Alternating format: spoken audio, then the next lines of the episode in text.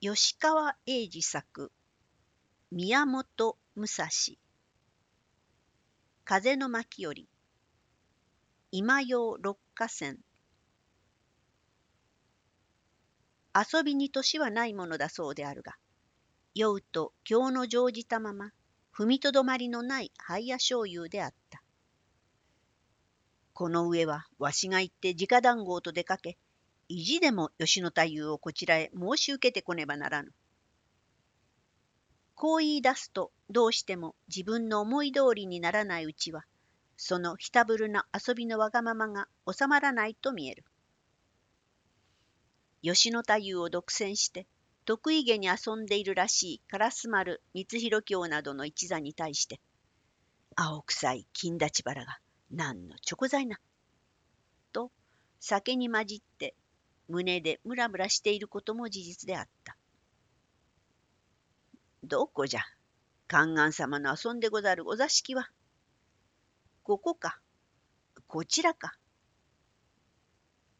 奥まったところの華やかな日の差している障子をなで回して、醤油がそこを開けようとすると、出会い頭に、いや、誰ぞと思えば、こんな場所に似合わない宋のたくあんが、内から底を開けて顔を出した。あ、ほう、と、目を丸くし、かつ奇遇を喜び合って、醤油の方から、坊主、お前もいたのか。たくあんの首筋へ抱きつくと、たくあんも口真似して、おやじ、お主も来ていたのか。部屋の中では、あの声は醤油だの、と声がする。吉野太夫は、あれ、ここへお見え遊ばしたら、どうしたらようございましょう？困ったような目元をする。烏丸光弘は、たくあん坊、そんなところで何をしておられるか？寒いぞ。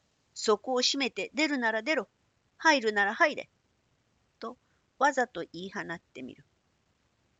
するとそのたくあんが、まあ、入れ。と、障子の外から醤油老人を引っ張り込む。しばらくして、醤油は、さあ、太夫は醤油がもろうてゆく。吉野太夫の手を自分の胸に収めて去りかけた。光弘は驚いて、手の杯をこぼしながら下へ置き、戯れも施され。と、醤油の手をもぎ離して、吉野太夫を自分のそばへ抱え寄せた。間に挟まった吉野太夫は、ただ笑っているほかなかった。光弘と醤油の二人に左右の手を引っ張られて、まあ、なんとしようぞ、と困った顔をしていた。本気な意地でも、さや当てでもないが、本気にもやっけにもなって困る者を困らせるのが遊びである。光弘もなかなか聞かないし、醤油も決していかない。醤油は開き直って、酔いに輝いている目と杯を突きつけて光弘へ言った。では、いずれが花の吉野へ分け入るか、主戦ないたそう。主戦とな、こともおかしい。なんで参るか、ただ、こもごも飲むだけでは今日もない。にらめっこ、虐待もない。しからばじゃんけん。よろしかろう、さあ。たくあんぼ、行事行事。心得た。二人は真顔になって剣を戦わせた。一生一杯のつくたびに、どっちかが杯を飲み干し、その口をしがりようを見て、みんなが笑い崩れるのだった。吉野太夫はその間に音もなく席を立って松の位の裾をそそと引き雪の廊下を奥深く姿を消してしまったこれは相打ちとなるほかあるまい。どっちも酒にかけては一角の校舎とつわもの。主戦の勝負はいつ果てつべしとも見えなかった。それでもまだ二人は主戦をやめない。勝手にやらせておいて、たくあんも勝手に寝転ぶ。そのままうつらうつらしているのは良い気持ちだったが、たくあんはふと、丈太郎とお通のことを思い出していた。その二人は今、烏丸光弘の館に世話されているのだった。たくあんと烏丸光弘とは、もう随分久しい交友であった。和歌に、禅に、酒に、悩みに、いわゆる同友の一人だった。するとその友からこの間うち、どうだ、正月じゃないか。何を好んで田舎の寺になどくすぶっていられるか？灘の名手、京の女、鴨の千鳥、都は恋しくないか？眠たいなら田舎で禅をなされ。生きた禅をなさるなら人中でなされ。その都を恋しく思ったら出てこられてはいかが？と、そんな消息が来たので、たくあんはこの春登ってきたのだった。偶然そこで彼は丈太郎少年を見かけた。館のうちで毎日開かずによく遊んでいる。光弘に聞いてみると、しかじかというわけ。そこで丈太郎を呼び寄せ、詳しく聞いてみると、お通だけは元日の朝からお杉ばばと共にばばの家へ行っ、それきり頼りもないし帰ってこないという事情が分かった。それはとんでもないことだ。たくあんは驚いて、その日のうちにお杉ばばの宿を探しに出かけ、三年坂の旅籠をやっと突き止めたのがもう夜のことで、それからいよいよ不安を感じ、旅籠の者に提灯を持たせて、清水堂へ探しに出かけたわけである。あの晩、たくあんは、お通を無事に連れて、烏丸の家へ戻ってきたが、お杉のために極度な恐怖を経験させられたお通は、翌日から熱を病んで、今もって枕が上がらない。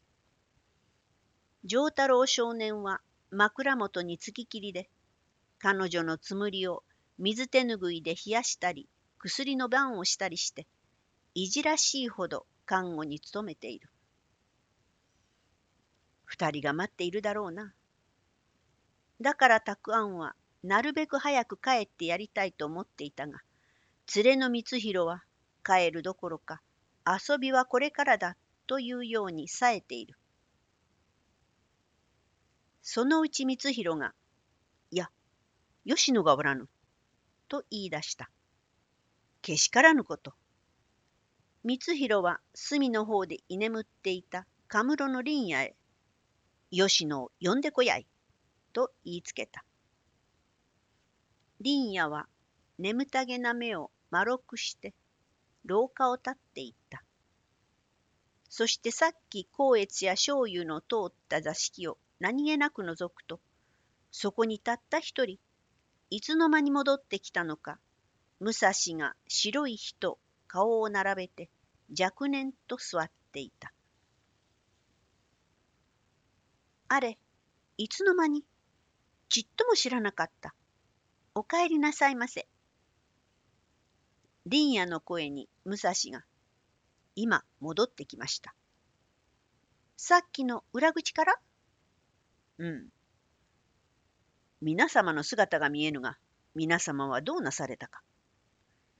あちらで観願様やお坊様と一緒になって遊んでいらっしゃいます。光悦殿は？知りません。お帰りだろうか。光悦殿が帰られたら、拙者も帰りたいと思うが。いけません。ここへ来たら、太夫様のお許しのないうちは帰れないんですよ。黙って帰ると、あなたも笑われますし、私も後で叱られます。カムロの冗談さえ、武蔵は真顔になって聞いていた。そういうものかと信じているのである。ですから、黙って帰っては嫌ですよ。私が来るまで、ここに待っていらっしゃい。林野が出ていくとしばらく経ってその林野から聞いたのであろうたくあんが入ってきて「武蔵どうした?」と肩をたたいた。これはあっと驚くほどな出来事に違いない。さっき林野がお坊様が来ているとは言ったがまさかたくあんであろうとは武蔵も思っていなかったのである。しばらくでした。座を滑って武蔵が両手を使えると、たくあんはその手を握って、ここは遊びの里だ。挨拶はざっとにしよう。光悦殿も共に来ているという話だが、光悦殿は見えないじゃないか。どこへ参られたやら。探して一緒になろう。お主にはいろいろ話したいこともあるが、それは後にして。言いながら、ふとたくあんが隣の襖を開けると、そこのこたつ布団へ小屏風を囲い、雪のよう心ゆくまで温まりながら寝ている人がある。それが光悦だった。打ちそろって光弘の席へ戻ってきた。しかしもう光弘も正雄も遊びの今日は尽きた体でそろそろ陥落の後のしらけた寂しさが誰の表にも漂いかけている。酒もそうなるとほろ苦いし、唇だけがやたらに乾き、水を飲めば家が思い出されてくる。特にあれなり、吉野太夫が姿を見せないのが何としても物足らない。戻ろうではないか。帰りましょう。一人が言うときは誰の気持ちもそこに一致していた。何の未練もないというよりは、これ以上せっかくの良い気持ちが冷めるのを恐れるように、皆すぐ立った。すると、カムロの林野を先に立たせ、後ろから吉野太夫付きの引き船二人小走りに来て、一同の前に手をつかえ、お待たせいたしました。太夫様からのおことづてには、ようようお支度ができましたほどに、皆様をお通しせよとのお言葉にござりまする。太夫様がおっしゃるには、宣告からお席を外し、定めし心ない女子と皆様がお思いに違いない。けれど、あのように困ったことはない。それゆえ、黙ってお席を抜けてきたが、実はお二方ともにお顔の立つよう、今宵は改めて吉野様が皆様をお客として迎え、自分のお部屋へお招きしたいという心組み。どうぞそのお気持ちを汲んであげて、もうしばらくお帰りをお延ばしくださいませ。こう聞いてみると、吉野が主人となって自分たちを招くという心意気にも別な環境がそそられないこともない。参ってみようか。せっかく太夫がそういうものを。そこでカムルや引き船に案内されてついていくと、庭先へひなびたわら草履を五名分揃える。柔らかな春の雪は、その人々のわら草履で後も残さず踏まれてゆく。武蔵以外の者は、すぐその趣向に、はは招きは茶だな、と思いながら行くと、やがて茶室のそばも素通りして、どうやら裏庭のずっと奥の風情もない畑まで来てしまった。見れば畑の隅に一軒のかやぶき屋根が見える。この六畳の里がまだ開けないうちからあったような純然たる百姓家だった。もちろん後ろは冬木立に囲まれていて、扇屋の人工的な庭とは絶縁されているが、扇屋の地内であることは間違いない。さあ、こちらへ。引き船はすすで黒くなっているそこの土間へ入って、一同を導き入れ、お越しでござりまする、と奥へ告げる。ようこそ。さあ、ご遠慮のう。吉野の声が障子のうちで聞こえ、その障子に炉の火が赤々と映っていた。まるで都を遠く離れてでも来たような。と人々は吉野太夫がどんな亭主ぶりでもてなすことやらと順に部屋へ入っていった。ボタンを炊く。浅木無地の着物に黒ジュスの帯を締め、髪もつつましやかな女房曲げに結い直し、薄化粧して吉野は客を迎え入れた。ほう、これは、またあでやかな、と一同は彼女の姿を見ていった。金病銀色の前に桃山縫いの打ち掛け置き、玉虫色の唇を延然と誇示している時の吉野太夫よりも、このくすんだ百姓屋の壁と炉のそばで、あっさりと浅木木綿を着ている彼女の方が百倍も美しく見えたのであった。吉野はただ田舎炉のそばへ一同を招いて、ご覧の通りな山鹿のこと、何もお構いはできませぬが、雪の夜の地層には、火に勝る地層はないかと存じまして、このように焚き火の支度だけはたくさんにしておきました。お心安くお当たりくださいまし。という。なるほど。寒いところを歩かせてきて、ここでほたびに当たらせる。地層というのはそういう思考であったのかと、光悦もうなずき、醤油や光弘やたくあんも膝をくつろぎ、命名が炉のほたびに手をかざしていると、さあ、そちらのお方も、と吉野が少し席を分けて、後ろにいる武蔵を目で招いた。武蔵はさっきからひどく律儀にかしこまっていた。なぜあなただけそうご遠慮なさるのですか？ここへおいでなされませ。吉野に幾度も言われて。は、では。おどおどと武蔵は彼女のそばへ座を閉め、一同に倣ってぎこちなく両手を炉へかざした。彼が自分のそばへ座るしように、吉野は彼のたもとの端をちらりと見ていたが、やがて人々が話に興じて紛れ出したところを見計らい、そっと返しを持って武蔵のたもとの端をそれで絞るように拭いていた。あ、恐れ入ります。武蔵が済ましていれば誰も気づかなかったのに、彼が自分のたもとを除いて高齢を言ったので、皆の目がふと吉野の手へ移った。彼女の手に畳まれた返しには、べっとりと赤いものが拭き取られていた。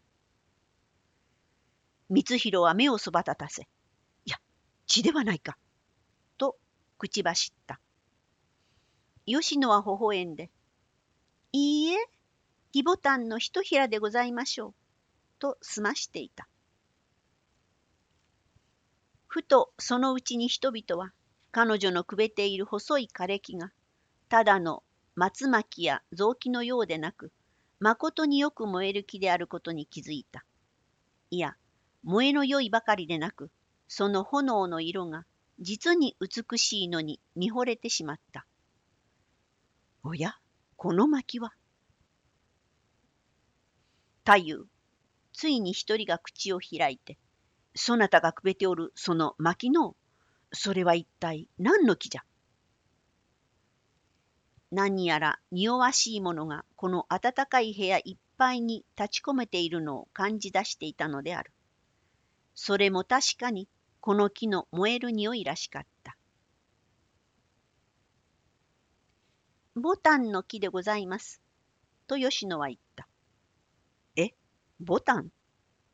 これは誰しも意外らしかった。ボタンといえば草花のように思っているので、こんな薪になるほどな木があろうかと疑えてくるのだった。そこで吉野が説明して言うには、この扇屋の囲いの中にあるボタン畑には、100年以上も経ったボタンの古株がたくさんある。その古株を新芽の育つように剪定してある。薪はその時にできるのである。これを短く切って炉にくべてみると、炎は柔らかいし、目には美しい。また、まぶたにしみる煙もなく、くんくんと良い香りさえする。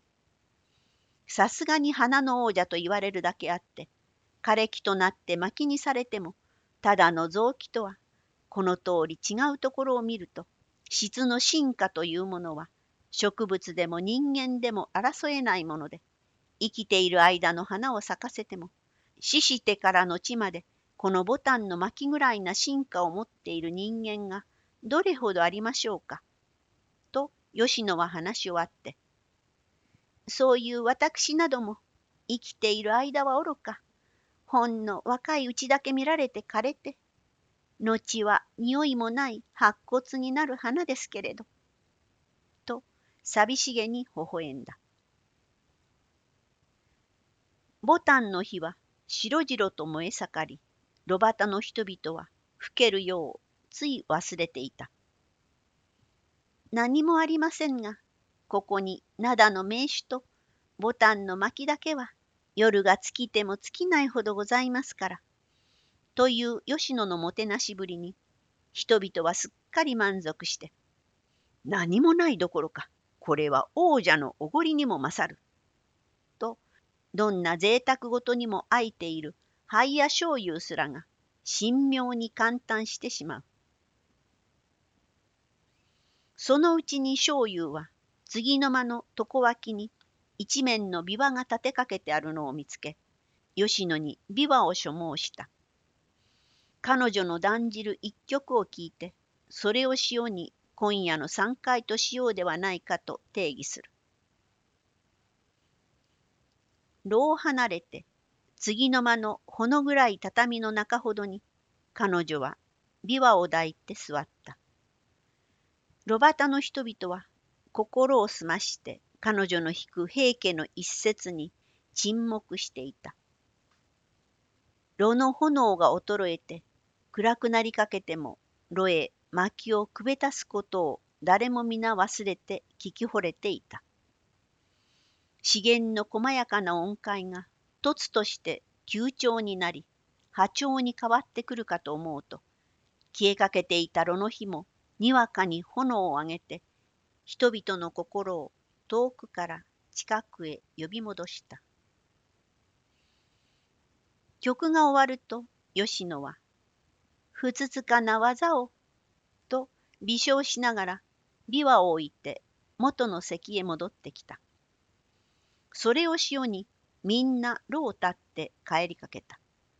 武蔵はもちろん空虚から救われたようにほっとした顔つきで誰よりも先に土間へ降りていた。吉野は彼以外の客へは皆いちいち帰りの挨拶を交わしたが武蔵にだけは何も言わなかった。そして他の人々について武蔵も一緒にそこから戻ろうとすると吉野は彼のたもとをそっと捉えて、武蔵様、あなたはここへお泊まりなさいませ。なんとの今夜はお返し申しとうございませぬ。とささやいた。武蔵は慌てて吉野の手を振り払い、いや、私も帰ります。光悦殿とご一緒に。戸の外へ無理に出ようとすると、どういう考えか、光悦までが武蔵殿、まあそうおっしゃらずに、今夜はここへお泊まりになって、明日良い潮にお引き上げになってはいかがですか？太夫もせっかくああ言って心配しているのですから、と一緒になって彼一人をここへ残していこうとするのである。吉野と光悦以外の人たちは、武蔵が困っている体を面白がって、日本随一の下方者よ。とか、わしが身代わりになってもよいが、などとからかったりしていたが、やがてその人々のざれ口も、裏垣根の門から駆け込んできた一人の男の言葉に冗談口を塞がれて、さては、と今更のように気づいたことであった。ここへかけてきた男は、吉野の言いつけを受けて、車の外へ様子を探りに行ってきた扇屋の雇い人であった。他の方はともかく、武蔵様だけは、うかつに車の外へ出られませぬぞ。もうこの里の門は一方口しか開いておりません。その総門を挟んで、阿弥笠茶屋のあたりにも、あれから柳並木の物陰にも、すごい身支度をしたお武家たちが、目を光らせ、あっちこっちに5人、10人ぐらいずつ、黒々と固まって立っています。それがみんな、市場の吉岡道場の門人だと言って、あの近所の酒屋でも、商人屋でも、今に何が起こるのかと、とろして震えているんで。いや、もう大変なことですよ。何でも、車から馬場の方にかけて、100名ぐらいは来ているだろうという噂ですで。そう報告する男が、ガチガチと奥歯を震わせて言うことであるから、話半分として聞いても、事態の容易でないことは争えなかった。ご苦労だった。もうよいからお休み。その男を退けると、吉野はまた武蔵へ行った。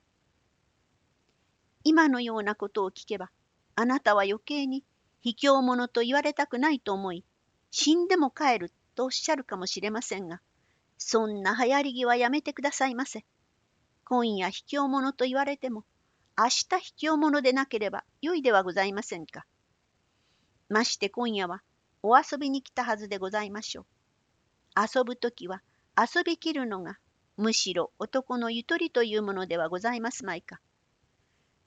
相手方はあなたの帰るのを待ち受けて闇討ちにしようとしているので、それを避けたからといって、何の直れでもありません。